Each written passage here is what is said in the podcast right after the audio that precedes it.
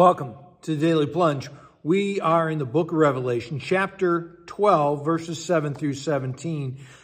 After the, the bride of Christ, the people of God, give birth to the Messiah, um, the Messiah is snatched up in the cross and the resurrection away from Satan.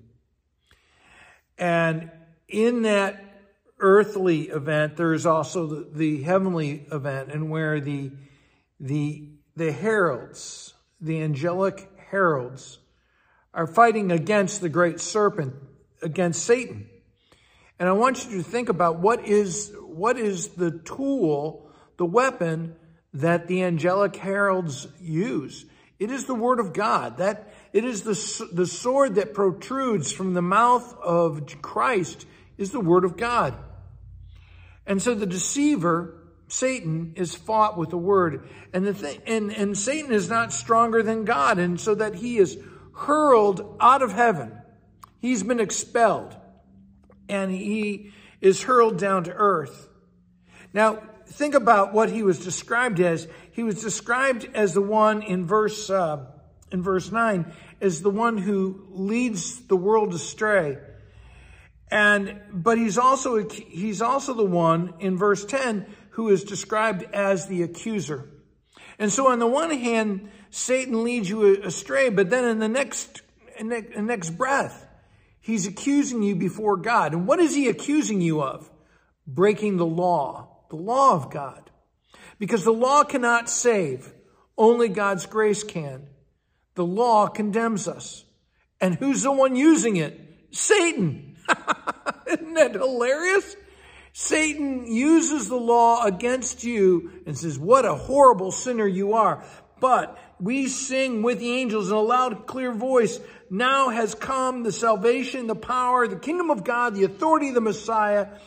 And he has, he has dispatched the, the accuser.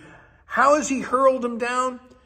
We have triumphed over him by the blood of Jesus Christ by the blood of the Lamb and by the word, by the word of the cross and the resurrection, the word, which is both law and gospel, but we, we, we are judged and redeemed.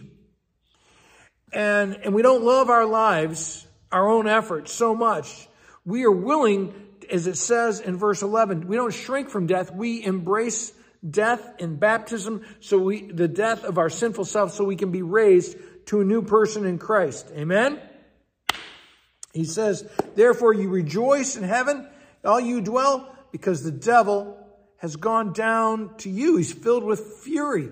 We're supposed to rejoice that Satan is hot on our heels coming to attack us. He is filled with fury that he's been ousted from his position.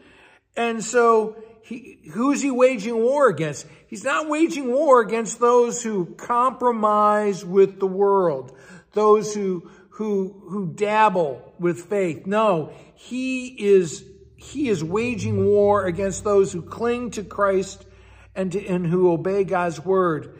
And what about you? Are you embattled or is Satan just driving right past you because you, you're on his page? Well, Thanks, my friends. If you like what you hear, please leave a review or give us, um, you know, give us some stars. Even better, subscribe. Thanks a lot. Have a blessed day.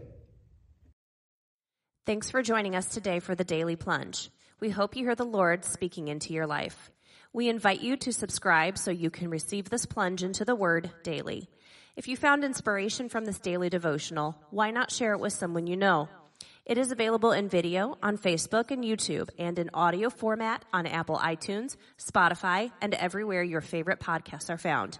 If you want to help support this ministry, go to Apple Podcast and give us a short five-star review.